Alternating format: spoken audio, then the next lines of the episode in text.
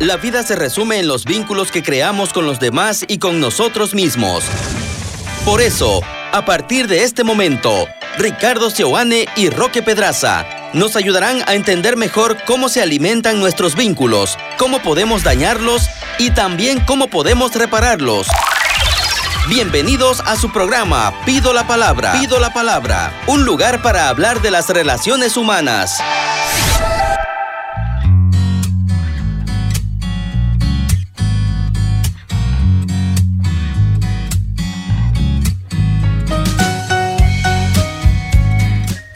¿Qué tal queridos hermanos? Sean ustedes bienvenidos a su programa Pido la Palabra.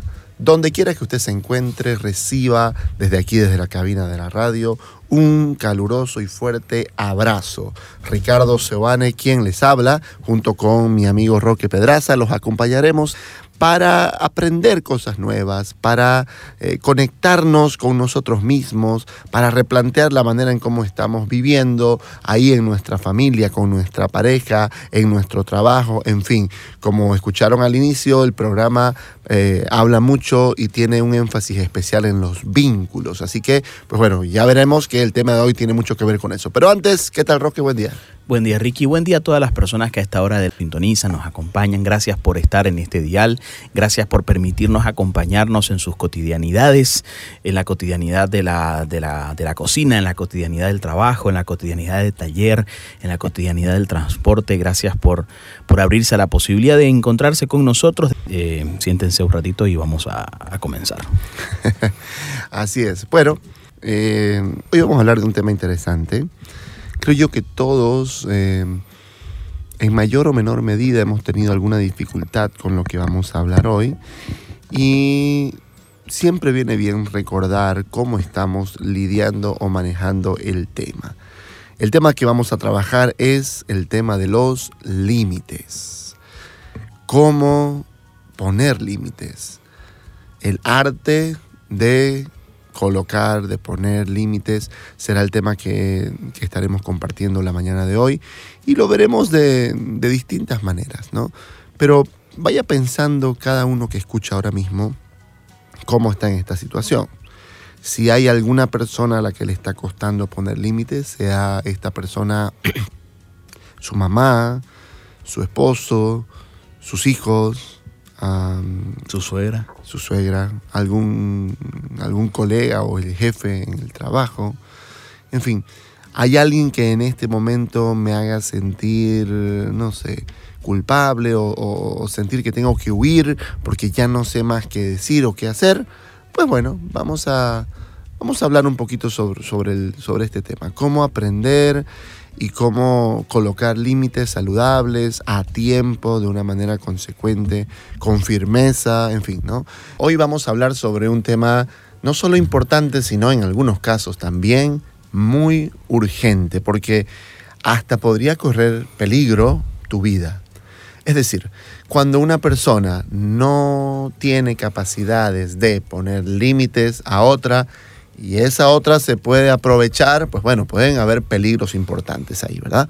Entonces, el tema de hoy trata sobre el arte de poner límites. Sí, es verdad. Muchas veces una persona se pregunta, ¿por qué me hace eso? Eh, a ver, ¿por qué cree... No, pero lo, voy a repetir de nuevo. Muchas personas piensan y sienten, ¿por qué me hace esto a mí y no lo hace con los demás? ¿Por qué esta persona se sobrepasa conmigo pero no con los otros. ¿Qué ve en mí que siente que lo puede hacer? ¿Qué ve en mí que siente que puede tomar decisiones por mí? ¿Qué ve en mí que siente que puede decirme qué decisión tomar? ¿Qué ve en mí que siente que puede hacer muchas cosas, eh, anulando mi voluntad, anulando mi inteligencia y casi que anulando mi, mi capacidad para tomar esas decisiones y para asumir las consecuencias de las mismas? Entonces, pienso que el tema de poner límites es súper importante. Eh, todos, incluso para que las relaciones vayan bien, es necesario límites. Toda buena relación supone límites, pero algo pasa en el camino que hace que no terminemos de saber bien cómo ponerlos. Nos vamos encontrando con personas en la vida que no sabemos muy bien cómo imponer, cómo ponerles esos límites y personas no entienden mis primeros límites y ya me voy quedando sin herramientas, ¿no? He ahí la importancia de un tema como este. Vamos a hablar de tres puntos básicamente, ¿no? ¿Cómo saber si tengo un problema para poner límites? Sí. ¿Cómo identificarlo? ¿Cuáles son las personas o los límites más comunes que tengo que marcar eh, siendo adulto con quiénes, digamos, ¿no? Familia, pareja, en fin, ¿no? Y luego un par de técnicas asertivas, formas ya prácticas de cómo poner, que, poner límites o decir que no o, agradecer. Y bueno, ya, ya lo veremos, ¿no? Pero es como eh, técnicas asertivas para poner límites. Entonces son las tres cosas que hablaremos. Y empezaremos por cómo saber si tengo un problema eh, para poner límites. Punto número uno. O bueno, hemos, hemos pensado en cinco formas, pueden haber más, pero empecemos con la primera. Todos en mi familia tienden a opinar con facilidad sobre mis decisiones. Primer punto interesante, es decir, yo siento que estoy en una familia donde yo estoy en la boca de, de mi familia todo el tiempo. Cuando nos reunimos a almorzar, cuando nos reunimos a, los juntes sociales, cumpleaños, de pronto eh, un hermano, mi papá, mi mamá o una tía empieza a decir, te cuento pues que este o que te cuento que al final te cuento que sigue nomás con su pareja, este, ya le hemos dicho, ay, no sé, que ya te hemos dicho. Y entonces todo el tiempo se habla de mí, todo el tiempo se habla de mis decisiones, de mi forma de llevar adelante mi trabajo, mis relaciones, en fin. Entonces, cuando yo me doy cuenta que, que estoy en la boca de todos, y de alguna manera me he acostumbrado a eso, probablemente estoy teniendo problemas para tener límites. ¿no? Yo creo que también tiene que ver mucho con la estructura familiar. A ver, si yo soy el último de los hijos después de 15 años de mi siguiente hermano, eh, yo soy casi nieto, digamos, en este este contexto tengo Varios padres. Tengo varios padres, tengo varias personas que me pueden decir cosas. Mis padres, mis hermanos, y tengo tres hermanos y dos, y papá y mamá, tengo cinco padres, cinco personas que sienten que pueden opinar sobre mí. Y claro, depende mucho de cómo está estructurada la familia. Al mayor también se le suele imponer muchas cosas, porque a ver, el hijo mayor es el hijo que los papás más han pensado desde su adolescencia. Quiero decir, han fantaseado con la idea de tener un hijo, imaginárselos y todo lo demás. Y claro, la idea de que algo salga mal en, la, el primer intento con el primer hijo es muy grande. Y eso tiende a hacer que los papás quieran eh, asegurarse de que todo va a estar bien. Y eso, sin querer queriendo, termina anulando la voluntad de su hijo, sintiendo que no puede tomar sus propias decisiones. ¿Cómo saber si tengo un problema para poner límites? Además del que hemos hablado, suele pasar que casi siempre te sentís culpable después de tomar una decisión por vos mismo. Es decir, una culpa te gobierna, una culpa empieza a invadirte, de tal manera que empezás a sentir que lo que estás haciendo no está bien o necesitas validarlo todo el tiempo con las demás personas. Necesitas que esa decisión que estás tomando por vos mismo, que afecta fundamentalmente a vos mismo y a tu propia vida, y sabes que la tenés que tomar vos, pero empieza a darte una sensación de culpa porque no sabes muy bien si eso es del agrado de los tuyos o no. Claro, y es que si yo tengo que revisar una y mil veces lo que la decisión que estoy tomando, por ejemplo, otro punto que, está relacionado con este es si yo decido algo y rápidamente me siento culpable, no sé si lo que hice estuvo bien, y lo pienso y lo pienso y lo pienso, muy probablemente luego no voy a ser firme en esa decisión. Me voy a arrepentir. Voy a decir, pucha, no creo que no. A ver, voy a hablar con este amigo a ver qué me dice sobre lo que, lo que le dije a mi papá pucha, pero no, no sé si debí decirle. Entonces esa culpa interior, esa sensación de que yo solito no puedo tomar decisiones, que tiene que alguien más estar ahí, pues bueno, probablemente es porque no he sabido marcar ese, ese límite claro y dónde yo tomo relevancia y dónde no. Entonces, va a ser difícil si yo todo el tiempo tengo culpa, ser firme y consecuente con mis propias decisiones. Muchas personas sienten que al tomar decisiones van a alejar a las personas de su entorno. Sienten que el rato que pueden ser ellas mismas, que colocan límites y pueden decir, ok, yo quiero esto, entiendo que ustedes quieran esto otro, pero yo quiero esto, por ejemplo, elegir dónde vamos a comer, qué sé yo. Una cosa tan sencilla, tan simple, hasta decisiones más complejas, como por ejemplo elegir dónde quiero vivir. Muchas veces prolongo o postergo esa decisión de querer vivir solo porque simplemente pienso que el rato que le diga a mi mamá que quiero vivir solo la voy a afectar tanto que nuestra relación se va a quedar dañada por siempre. Cuando yo tengo ese miedo de que lo que sea que vaya a decidir va a terminar afectando mi relación con las personas más cercanas que, que, tengo, y ese miedo no me permite eh, ser valiente y poner el límite correspondiente, entonces es posible que yo esté teniendo un problema para, tener, para, para mm, poner los límites.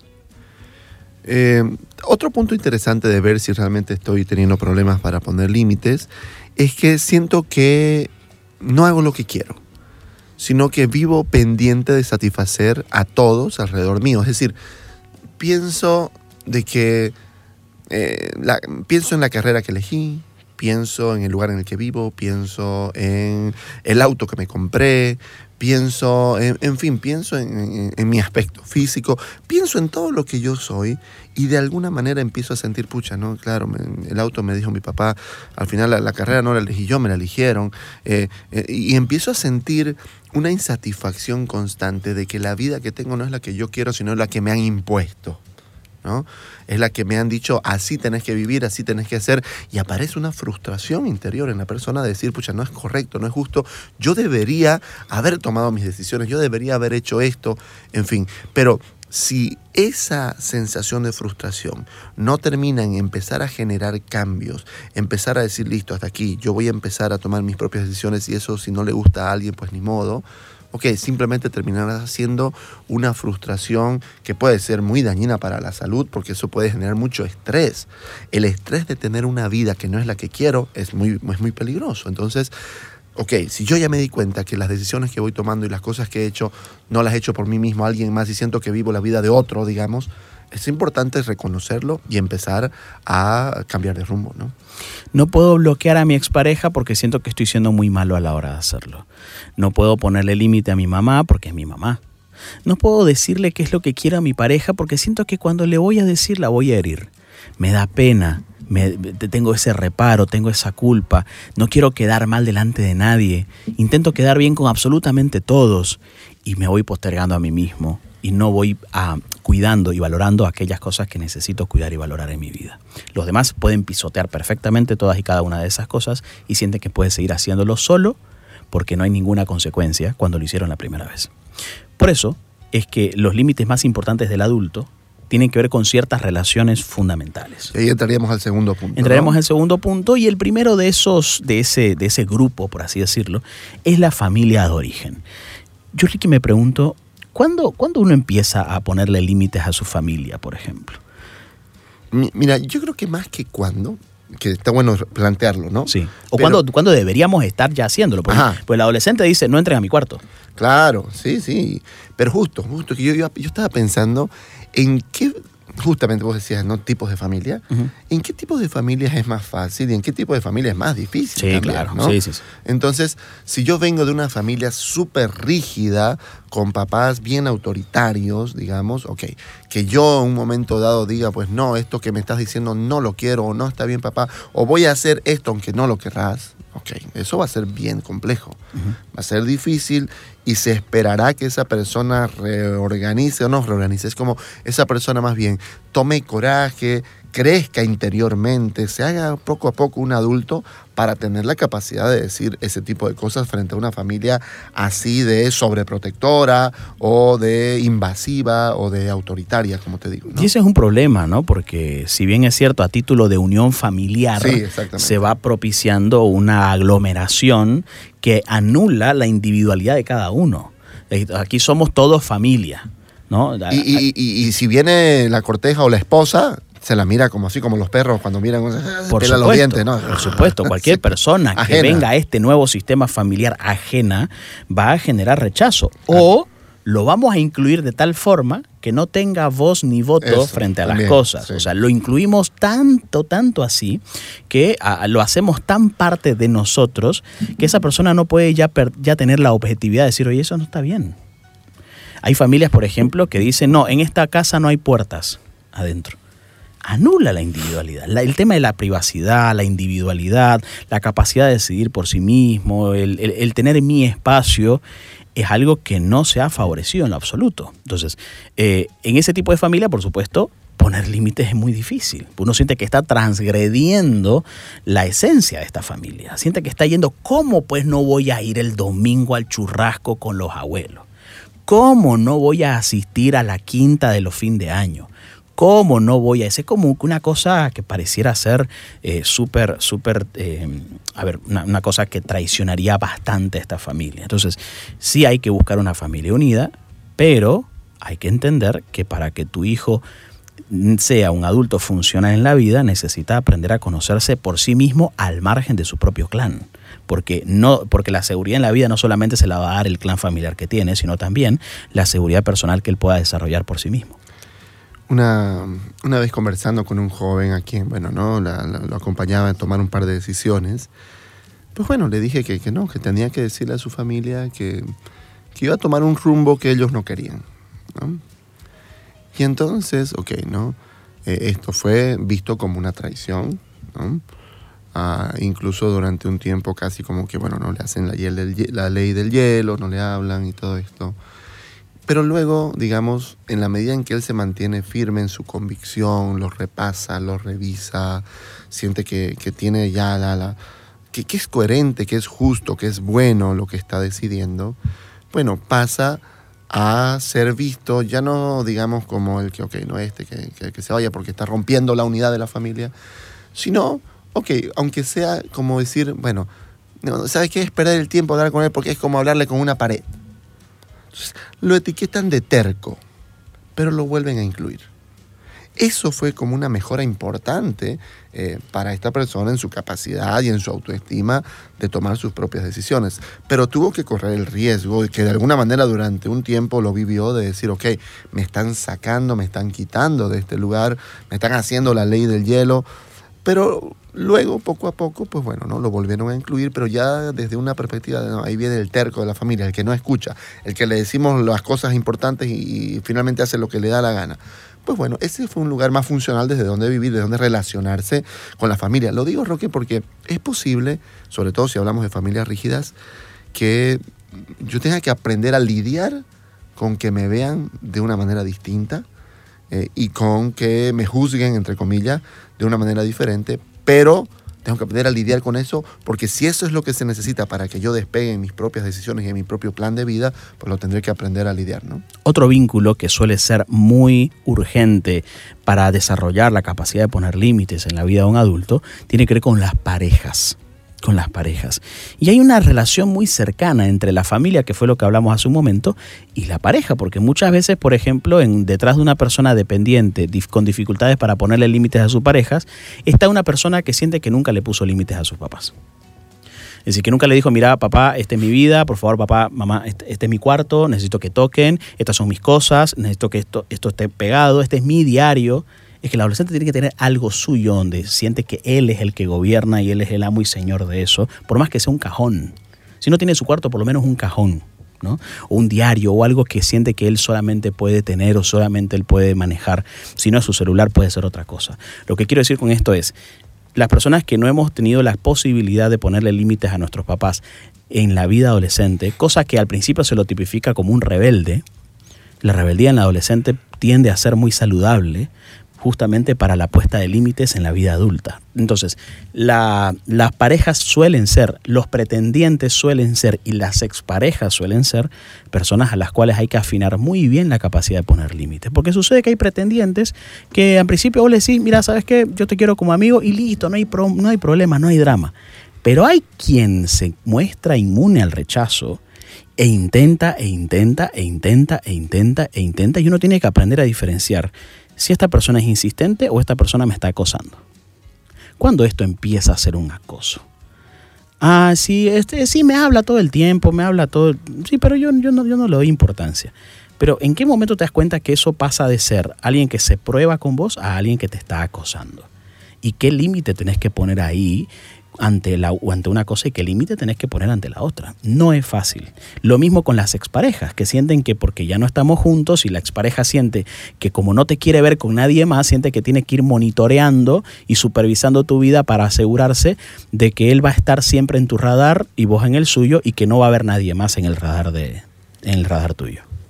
Patricia Faur es una psicóloga argentina nuestra, argentina amiga nuestra. argentina nuestra. argentina nuestra, no amiga nuestra, que trabaja hace muchos años con grupo de apoyo para mujeres eh, en situación de, maltrato o mujeres, de dependencia. De dependencia emocional, correcto, ¿no? Grupos de autoayuda que son dirigidos obviamente por profesionales, pero que que tienen esta connotación de que están ahí para acompañar a otras mujeres que le están costando justamente poner límites probablemente en su dependencia emocional frente a, un varón, ¿no? Y recuerdo muy bien que ella mm, tiene como esta frase, ¿no? Eh, pensando en las personas justamente acosadoras, cuando, por ejemplo, se le denuncia y se establece una orden de alejamiento, ella dice algo que me, que me gusta mucho porque la orden de alejamiento, de alejamiento no tiene que estar en un papel, la orden de alejamiento tiene que estar aquí, en la cabeza. Y ella contaba una, una de las tantas historias de feminicidios en Argentina, por ejemplo, que aquí en nuestro país también hay muchos feminicidios, tristemente, donde, ok, ¿no? esta persona había hecho una orden de alejamiento, hacía ya mucho tiempo que no se vinculaba con, esta pareja, pero un buen día de aquellos, este hombre, como solía hacer en el pasado, la volvió a seguir y de pronto la, se le acercó eh, en, el vehículo y le dice, hola, no, por favor, ¿será que puedes hablar conmigo cinco minutos? Mira, te prometo que, que, que, esta vez no va a pasar nada, yo voy a, simplemente quiero, quiero hablar para terminar bien las cosas. Y esta mujer que ya había pasado por violencia, ya había pasado, ya había tenido una, como le digo, había eh, ido a la justicia, había logrado una, orden de alejamiento, este hombre estaba bajo observación, pues bueno, finalmente decide subirse al auto y horas después es asesinada. Entonces es, es triste, pero es, eh, pero es importante decir, ¿verdad? Es importante decir que eh, el límite interior, frente a ciertos, ciertas conductas ya de acoso que, que rozan en, algo absolutamente fuera de control de la otra persona, una cuestión demasiado invasiva, ok, hay que tomárselo en serio y hay que resguardar la propia vida. También está el tema de los casi algo, ¿no? Los casi algo que, a los cuales no se le pone un límite. Es decir, que, ¿cuál es el casi algo? ¿Es el pretendiente? ¿Es la persona que está por ahí, con quien se está empezando a hablar y a salir? Y empiezan a hacerse cosas más del lado de la pareja. claro, si yo no tengo claro qué hago con una pareja y qué hago con un pretendiente, eh, la posibilidad de que se empiezan a cruzar esos límites porque hay una delgada línea que divide entre lo uno y lo otro, lo más probable es que el pretendiente termine teniendo los derechos de la pareja sin las obligaciones de la pareja. Con lo cual esa relación se puede trasladar a mucho tiempo y cuando ya pasa bastante tiempo y sigue siendo solamente pretendiente y no tiene ninguna responsabilidad, ninguna exclusividad, yo empiezo a sentirme mal porque siento que esta persona se está aprovechando de mí. Claro, Y la sensación de que se están aprovechando de mí es muy común en las personas que les cuesta poner límites. Otra tercera relación que me parece importante dentro de la vida adulta, ahora vamos un poquito más rápido, es la relación con los hijos. Pues los hijos evidentemente tienen su propia manera de, de, interactuar con nosotros como papás. Los hijos también necesitan tener la idea de que en qué momento papá está haciendo está trabajando o papá y mamá están siendo pareja, eh, papá y mamá están dentro de su dormitorio, es decir, esos límites me parece que son importantes, no sé qué pensás vos. Yo creo que todo papá de adolescente al que yo me he topado alguna vez siempre quiere hablar, aunque sea un ratito, y a ver, hablemos un ratito sobre los límites, ¿le parece? Casi todo papá de adolescente tiene problemas con lidiar con los límites. Y en realidad lo que pasa es que ser papá funciona más o menos así. Ser papá de niños es fuerte, digamos. ¿no? Pero si uno tiene muchos hijos pequeños, okay, es cansador, pero al mismo tiempo hay una ternura propia de los niños que es como que te ayuda a, bueno, a seguir y a, luchar. Y cuando sentís que ya dominaste el mundo infantil, el niño cambia. se vuelve un adolescente y de pronto mis habilidades parentales para ser papá de un niño ya no encajan a la hora de ser papá de un adolescente. Porque entonces el adolescente empieza justamente a desafiarme, empieza a decirme que no, empieza a, enfrentarse a mí y ahí, pues bueno, ¿no? A veces yo lo permito, otras veces no, empiezo a ser inconsistente y un buen día de esos quizás podemos enfrentarnos de verdad y yo pueda maltratar a mi hijo adolescente y poco a poco se puede romper la relación, ¿no? Entonces, yo creo que, a ver, ¿no? una cosa que es importante decir para todo papá adolescente es que la adolescencia solo se la atravesará bien en la medida en que eh, se sostenga la relación. Entonces, poner límites a los hijos, más aún si son hijos adolescentes, siempre estará patrocinado desde un lugar desde donde se los coloca. Si los coloco desde el lugar del tirano, si lo coloco desde el lugar de la protección? Eh, hay, un, hay un concepto muy, muy ampliado y muy común de entender que hay que ser amigo de los hijos, ¿no? y claro, es eso, es un tema porque, claro, eh, en realidad uno necesita ser papá. Yo he conversado con muchos hijos ya adultos que tienen la figura del papá como más como un hermano mayor con alguien que carece de autoridad, con alguien que en realidad no ha sido muy padre, que digamos, no ha sido un alguien protector del que yo pueda sentir, a ah, todo va a estar bien, él está aquí. Es más como un amigo, es más como un hermano mayor, es más como alguien en quien no sentía que todo iba a estar bien, más, más como alguien que casi que molestaba. Yo ayer escuché a un papá que, me decía con mucha tristeza, escuché a mi hijo decirle a mi, a, mi esposa, este, decirle al inútil de mi padre, nueve años tiene el niño. Nueve años tiene el niño. Y claro, y eso, eso ahí, ahí, hay algo no está bien que a nivel de límites. La, la, relación padre-hijo es una relación asimétrica, hay una desigualdad y hay que intentarla entender desde ese lugar. Todo bien con que esa desigualdad queramos acercarnos y generar confianza, pero muchas veces en el intento de generar confianza, de acercar posiciones, terminamos horizontalizando tanto esa relación que casi que somos simplemente pares. Y tu hijo necesita que vos no seas su par porque él necesita entender la vida desde tu lugar adulto, desde tu lugar paterno, desde tu lugar protector, porque par puede tener con sus compañeros de colegio y con sus amigos, pero esa relación de, desigualdad y amorosamente hablando fuerte, eso solamente lo puede transmitir un papá o una mamá. Porque si son iguales, que van a discutir de la misma manera. Sí, claro. Escalan como si fueran iguales. Ajá, si son iguales, pues nada, me, me amenaza con pegarme y yo le pego. Sí. ¿No? Si somos iguales, me grita una cosa fea y yo le grito cuatro cosas horribles también. Sí. me arrepiento de que hayas nacido, te odio, salí de acá, lo único que traes en esta familia son problemas. Sí, claro. Son cosas Que, que, se han dicho y que muchos papás han dicho en esos momentos en los que se ponen de igual a igual. Si un muchacho viene a decirme te odio, ok, yo tengo que escuchar eso desde mi lugar adulto, no lo puedo escuchar desde el igual que quiere eh, hacer la pulseta, ¿no? A mí no me vas a hablar así, yo te voy a vencer a la fuerza. Tengo que, por eso digo, no puedo, los límites no se colocan desde el lugar del tirano, los límites se colocan desde el lugar del cuidado, de la protección y del amor, por supuesto. Si no, siempre van a reventar por, por algún lado, ¿verdad? Bueno, otro punto esencial en la vida adulta eh, creo yo que tienen que ver con... Estamos hablando de los límites más importantes del adulto. Sí. Hemos hablado de la familia de origen, papá y mamá, hemos hablado de la pareja y todos los subgrupos, exparejas, pretendientes que hay dentro de esa vida. Ahora hemos hablado también de los hijos eh, y después vienen otras, otras relaciones, ¿no? Sí, yo creo que, que nos faltan los amigos y el trabajo, que no son iguales, pero que tienen cierta similitud, ¿no? Porque un colega puede ser un amigo también, aunque es una cosa distinta, pues bueno, capaz la, podemos unir, ¿no? Para cerrar este, em, este punto. ¿El colega tiene que ser amigo?